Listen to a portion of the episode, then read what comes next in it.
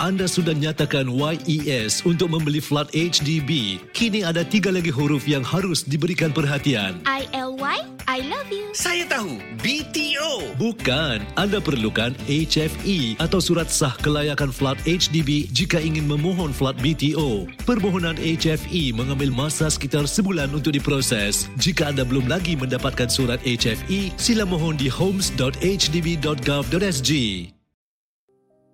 Ya Allah, Engkaulah Assalam yang Maha Sejahtera dan padamu segala kesejahteraan. Berkatilah kami, bimbinglah kami berpandu firman dan sabda NabiMu, Firman dan sabda. Allah.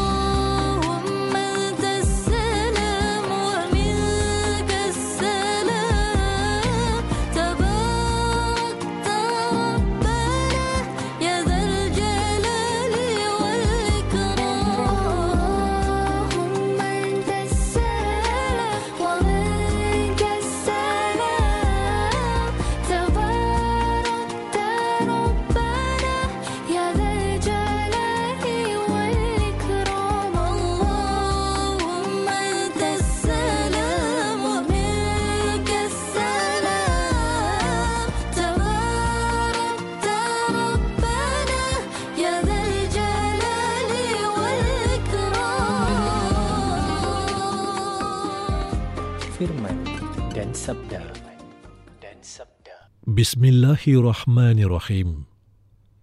Allah yang menciptakan segala sesuatu dan dialah yang memelihara segala-galanya. Kerana itu, maka hendaklah engkau menyembah Allah semata-mata dan hendaklah engkau menjadi daripada orang yang bersyukur. Assalamualaikum warahmatullahi wabarakatuh. Selamat pagi pendengar yang kami muliakan dan dirahmati sekalian. Semoga senantiasa di bawah lindungan yang Maha Esa dan selamat bersama lagi dalam firman dan sabda. Sabtu, 27 hari bulan Januari 2024 bersamaan 15 Rejab 1445 Hijriah. Kita mulakan firman dan sabda dengan sambungan bacaan ayat-ayat suci Al-Quran Surah Al-Ma'idah ayat 24. بسم الله الرحمن الرحيم قالوا يا موسى إنا لن ندخلها أبدا ما داموا فيها فاذهب أنت وربك فقاتلا إنا هاهنا قاعدون قال رب إني لا أملك إلا نفسي وأخي فافرق بيننا وبين القوم الفاسقين قال فإنها محرمة عليهم أربعين سنة يتيهون في الأرض فلا تأس على القوم الفاسقين. واتل عليهم نبأ ابني آدم بالحق إذ قربا قربانا فتقبل فتقبل من أحدهما ولم يتقبل من الآخر. قال لأقتلنك قال إنما يتقبل الله من المتقين. لئن بسطت إلي يدك لتقتلني ما أنا بباسط يدي إليك لأقتلك. إني يخاف الله رب العالمين. إني أريد أن تبوء بإثمي وإثمك فتكون فتكون من أصحاب النار. وذلك جزاء الظالمين. فطوعت له نفسه قتل أخيه فقتله فأصبح من الخاسرين. فبعث الله غرابا يبحث في الأرض ليريه. فبعث الله غرابا يبحث في الأرض ليريه كيف يواري سوءة أخيه. قال يا ويلتى أعجزت أن أكون مثل هذا الغراب؟ فأواري سوءة أخي فأصبح من النادمين Bacaan Surah Al-Ma'idah ayat 24 hingga 31 dari yang berbahagia Qori Ustaz Zahil Zakaria Al-Hafiz. Saudara pendengar yang dikasihi Allah sekalian, ganjaran Allah itu luas. Untuk mendapatkannya, kita harus cuba berikan yang terbaik untuk menaikkan mutu ibadah yang dilakukan. Sama-samalah kita ikuti penjelasan selanjutnya dari yang berbahagia Ustaz Mustaza Bahari dengan ceramah bertajuk Terbaik untuk Allah. Abang, ini ke baju-baju yang awak nak bagi nanti dekat rumah anak yatim dekat Batam tu? Abang, saya tengok baju-baju ni dah lusuh betul lah. Siap berlubang lagi. Awak ada kan baju-baju yang awak tak pakai lagi? Baju tu masih baik kan? Awak bagilah orang. Kita ni nak bagi orang, biarlah yang baik-baik sikit. Kita kan nak kerja ganjaran Allah. Bismillahirrahmanirrahim. Assalamualaikum warahmatullahi wabarakatuh. Innal hamdalillah nahmaduhu wa nasta'inuhu wa nastaghfiruh wa na'udzu billahi min shururi anfusina wa min sayyiati a'malina. May yahdihillahu fala mudhillalah wa may yudlil fala hadiyalah. Wa asyhadu anna Muhammadan abduhu wa rasuluh. Allahumma salli wa sallim wa barik ala nabiyyina Muhammad wa ala alihi wa sahbihi wa man tabi'ahu wa wala. Subhanaka la ilma lana illa ma 'allamtana innaka antal alimul hakim. Rabbi shrah li sadri wa yassir li amri tam lisani yafqahu qawli amma ba'd. Alhamdulillah, mari kita bersyukur kepada Allah Subhanahu wa taala di atas segala nikmat yang dikurniakan kepada kita selama ini. Mudah-mudahan kita menjadi hamba-hambanya yang sentiasa bersyukur dengan kita melaksanakan apa yang diperintahkan dan kita menjauhi apa yang ditegahnya. Mudah-mudahan apa yang kita usahakan selama ini Allah berkati dan diterima di sisinya dengan sebaik-baik mungkin. Dan insya-Allah kita dikurniakan dengan usaha-usaha itu husnul khatimah iaitu syurganya. Amin ya rabbal alamin. Baiklah para pendengar nasihat rahimakumullah, kembali kita kepada surah Al-Maidah pada hari ini telah dibacakan sebentar tadi daripada ayat ke-24 yang mana firman Allah Subhanahu wa taala, rajim. Bismillahirrahmanirrahim. Qalu ya Musa inna lan nadkhulaha abadan ma damu fiha fadhhab anta wa rabbuka faqatila inna hahuna qa'idun. Yang bermaksud mereka berkata iaitu di kalangan ahli kitab bersama Nabi Musa alaihissalam. Sekali lagi mereka mengatakan bahawa wahai Musa kami sekali-kali tidak akan memasukinya selama-lamanya selagi mana mereka di dalamnya. Karena itu pergilah kamu bersama Tuhanmu dan berperanglah kamu berdua. Sesungguhnya kami hanya duduk menanti di sini sahaja. Ini adalah rintitan daripada apa yang disebutkan pada ayat yang sebelumnya berkenaan dengan perintah Allah Subhanahu Wa Taala untuk ahli kitab atau Bani Israel bersama Nabi Musa alaihissalam dan Nabi Harun ketika itu untuk memasuki kota suci atau tanah suci yang disebutkan oleh para ahli tafsir adalah bumi Palestin. Tapi mereka enggan memasukinya kerana mereka takut dengan keadaan di dalamnya itu uh, di dalamnya mempunyai orang-orang yang jabbarin, orang yang kuat perkasa yang akan menindas. Jadi mereka takut maka kerana itu mereka tidak mahu menurut perintah Allah Subhanahu Wa Taala untuk memasuki kota suci itu. Jadi sekali lagi di sini mereka mengatakan wahai Musa, kami tidak akan sekali-kali masuk ya selagi mana mereka di dalamnya. Dan di sinilah akhlak mereka yang Allah tunjukkan, akhlak buruk mereka bila mereka mengatakan fadhhab anta rabbuka. Pergilah engkau wahai Musa dan Tuhan kau dan berperanglah kamu berdua kami di sini akan terus menetap dan tidak akan melakukan apa-apa. Para ulama tafsir dan para ulama secara keseluruhan mengatakan bahawa di sini Allah Subhanahu Wa Taala bila menunjukkan tentang sifat dan sikap yang kurang adabnya mereka kepada Nabi Musa alaihissalam di situlah Allah SWT juga mengajar kita umat Islam apabila kita berhadapan dengan Nabi Muhammad SAW, Nabi kita, ya, penghulu kita, ya, sayyid, sayyid kita, iaitu bila kita berhadapan dengan Nabi SAW, berbicara dengan Nabi SAW, hendaklah kita berakhlak mulia, ya, beradab dengan Nabi SAW dengan memanggil Nabi sebagai Rasulullah, ya Rasulullah, ya, bukan ya Muhammad. Jadi ini kalau kita lihat dari sudut para sahabat, mereka tidak pernah pun menyebut uh, wahai Muhammad bila mereka berbicara dengan Nabi Muhammad sallallahu alaihi wasallam. So sebagai adab kita ialah bila berhadapan dengan nabi kita, rasul kita, pemimpin kita adalah kita menyampaikan tanda hormat dengan mengucapkan Rasulullah atau Nabiullah. Dan di sini kita lihat juga sifat yang berbeza yang dimiliki oleh orang uh, mukminin ya di zaman Nabi dahulu dalam peperangan Badar disebutkan daripada Al-Miqdad dia mengatakan kepada Nabi SAW pada hari peperangan Badar ya Rasulullah inna la naqul laka kama qalat banu Israel li Musa idhab anta wa rabbuka faqatila innaha huna qa'idun. Walakin idhab anta wa rabbuka faqatila inna ma'akum muqatilun.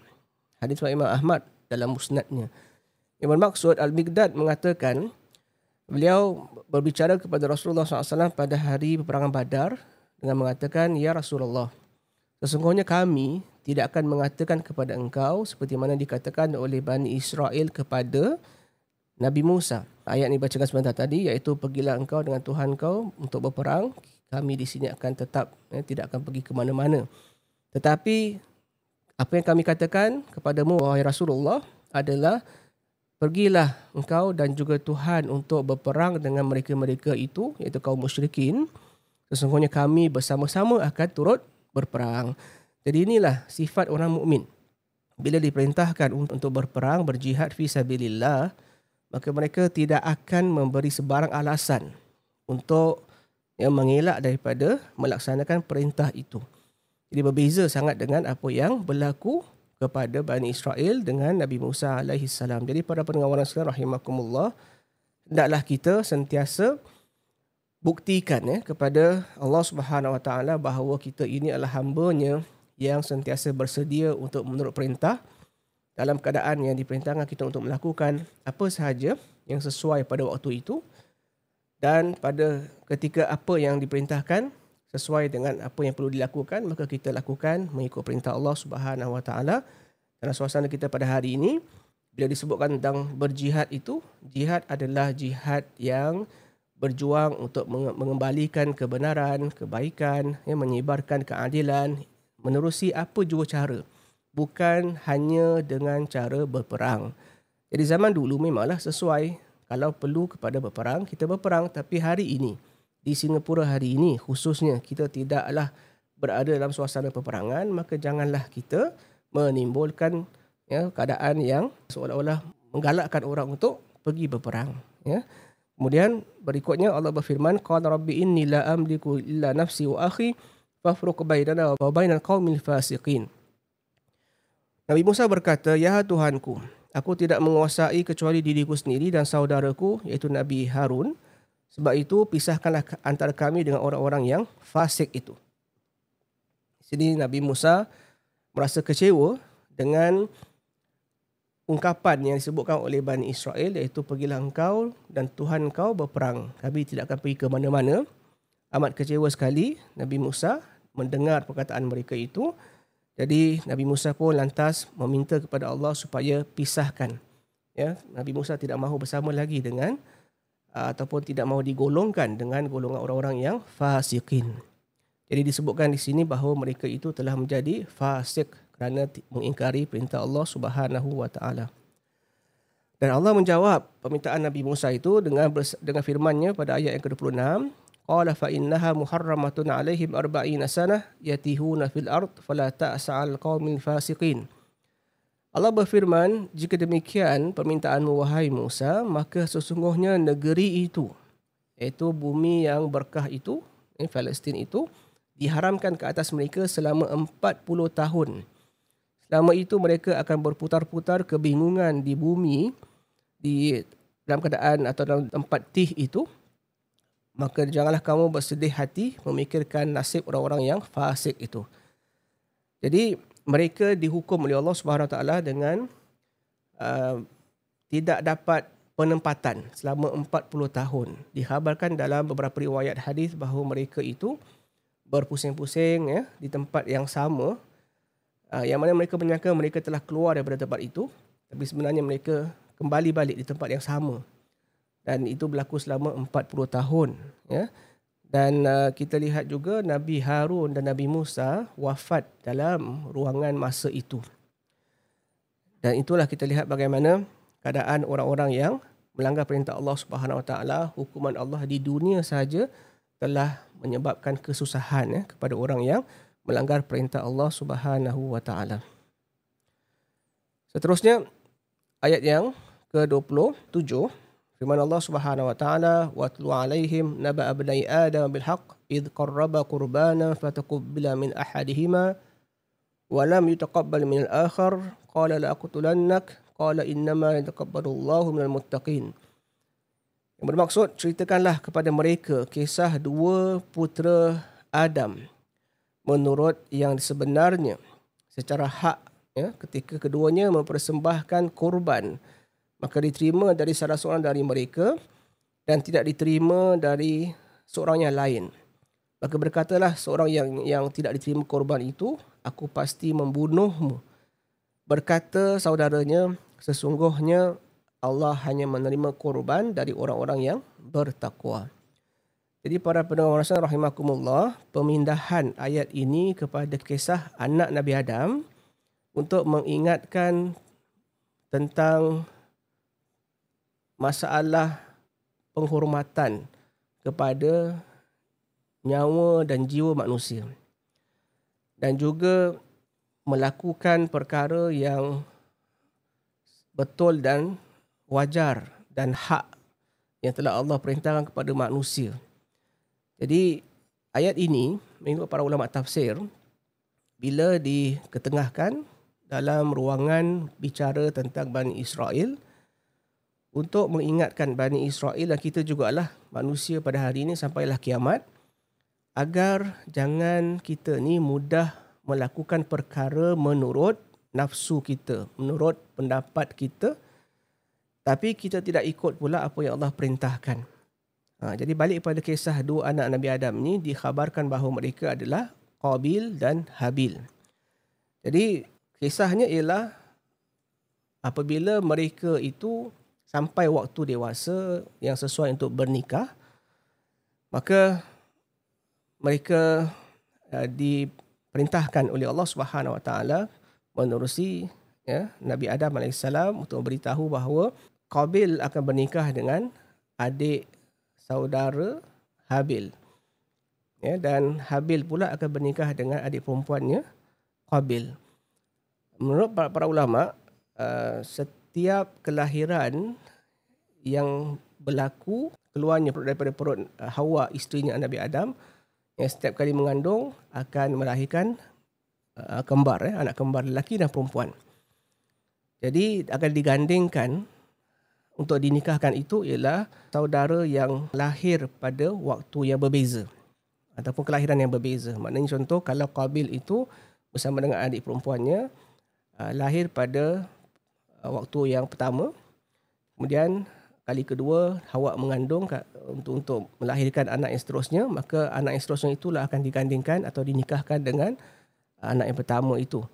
Jadi begitulah syariat dahulu eh untuk mengembangbiakkan uh, zuriat Nabi Adam begitu caranya dan itu tidak dibenarkan selepas uh, zaman Nabi Adam AS selepas telah manusia telah berkembang uh, biak dengan uh, meluas di dunia di bumi Allah ini maka hendaklah mencari pasangan yang bukan daripada kalangan adik-beradik sendiri. Jadi itu adalah hukum Allah yang di zaman Nabi Adam AS jadi kisahnya ialah bila nak digandingkan nak dipasang dipasangkan ya atau dipadankan uh, dengan adiknya Qabil dan kemudian Qabil pula nak dijodohkan dengan adiknya Habil Qabil mengatakan bahawa adiknya Qabil itu tidak cantik mengikut pandangan dia. Dia tak nak. Habil pula mengatakan dia tidak ada masalah untuk bernikah dengan sesiapa pun kalau diperintahkan dia akan buat. Dan uh, Qabil mengatakan aku tidak mahu bernikah dengan adik kembarnya atau saudara kembarnya Habil tapi aku nak kahwin sendiri dengan adik aku. Jadi Allah tidak membenarkan perkara itu. Lalu Allah kata beritahu kepada mereka berdua untuk melakukan korban. Ya, korban ni adalah sesuatu perbuatan yang dilakukan untuk mendapatkan keridhaan Allah Subhanahu Wa Taala. Ya, untuk mendekatkan diri kepada Allah Subhanahu Wa Taala dengan cara yang Allah redai lah. Jadi mereka mengambil apa yang mereka ada, dikabarkan bahawa Qabil adalah uh, orang yang ya, melakukan pertanian. Jadi Qabil mengambil bahan-bahan yang hampir rosak ataupun dah dah rosak dan dijadikan sebagai korban. Habil pula uh, seorang pengembala kambing, jadi dia mengambil kambing yang terbaik untuk dipersembahkan sebagai korban kepada Allah Subhanahu Wa Taala. Jadi Allah menerimalah ya korbannya Habil dan menolak uh, korbannya Qabil. Jadi di situlah ya Qabil marah dan dia kata aku akan bunuh engkau wahai wahai Habil. Jadi Habil mengatakan qala innama yataqabbalullahu minal muttaqin. Sesungguhnya Allah hanya menerima daripada orang-orang yang bertakwa. Jadi di sini menurut para ulama bukanlah bermaksud Habil nak mengatakan dia lebih bertakwa kepada Allah. Ya, tapi Habil nak mengatakan bahawa kalau kamu melakukan perkara yang terbaik untuk Allah Taala, sudah pasti Allah akan terima apa yang kamu lakukan. Ha, Begitu. Selanjutnya firman Allah pada ayat 28, la in basatta ilayya yadaka litaqtulani ma ana bibasiti yadiya ilayka liaqtulak inni akhafu Allah rabbal alamin. Sungguh kalau kamu menggerakkan tanganmu kepadaku untuk membunuhku, sekali-kali aku tidak akan menggerakkan tanganku kepadamu untuk membunuhmu. Sungguhnya aku takut kepada Allah, Tuhan sekalian alam. Ya, ini adalah jawapan bagi orang yang sedar akan hukum Allah Taala. Ya, kerana kalau sesiapa yang melakukan tindakan yang menunjukkan yang dia mahu membunuh saudaranya, maka saudaranya itu sepatutnya menahan. Ya, jangan membiarkan orang itu bertindak untuk membinasakan dia.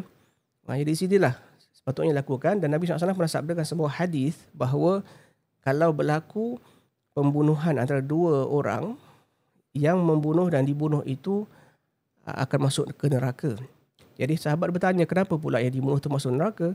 Maka Nabi kata kerana yang dibunuh itu tidak menghalang orang yang membunuhnya daripada melakukan perbuatan itu.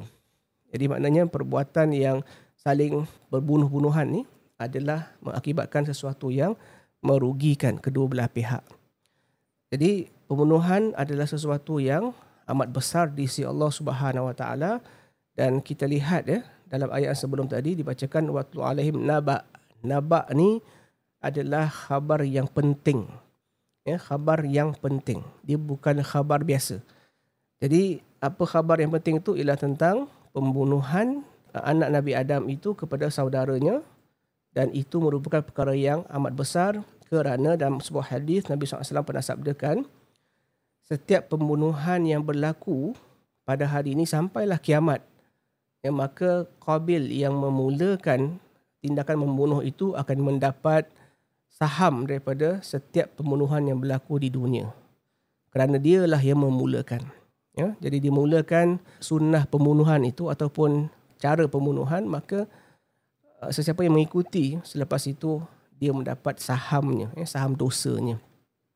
Kemudian inni uridu an tabu bi ithmi wa ithmika fatakuna min ashabin nar wa dhalika jazaa'ul zalimin.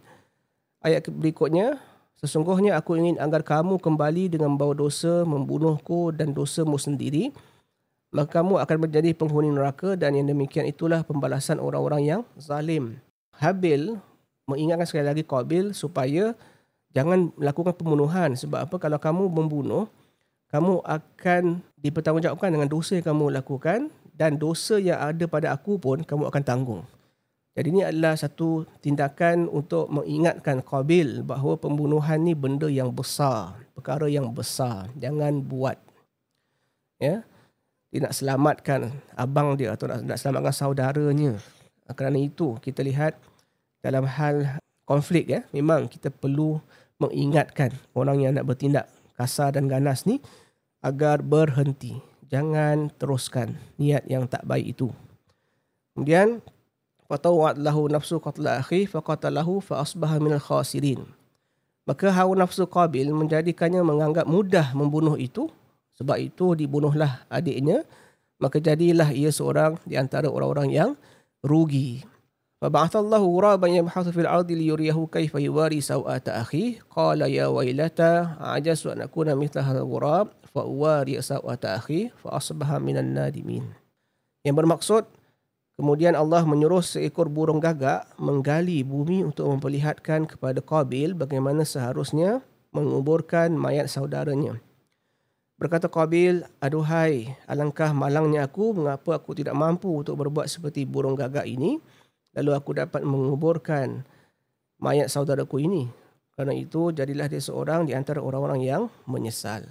InsyaAllah kita huraikan ayat ini pada sesi akan datang. Wallahu a'lam bisawab. Assalamualaikum warahmatullahi wabarakatuh. Demikian tadi ceramah dari yang berbahagia Ustaz Mustaza Bahari dalam firman dan sabda.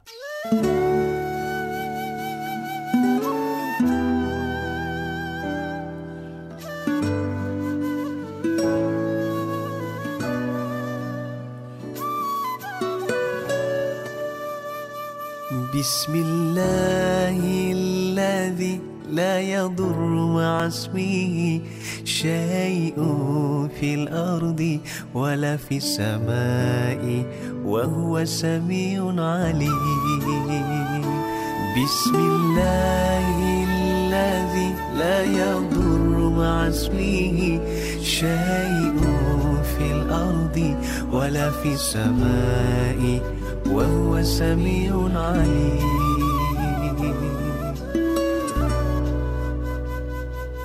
بسم الله الذي لا يضر مع اسمه شيء في الأرض ولا في السماء وهو السميع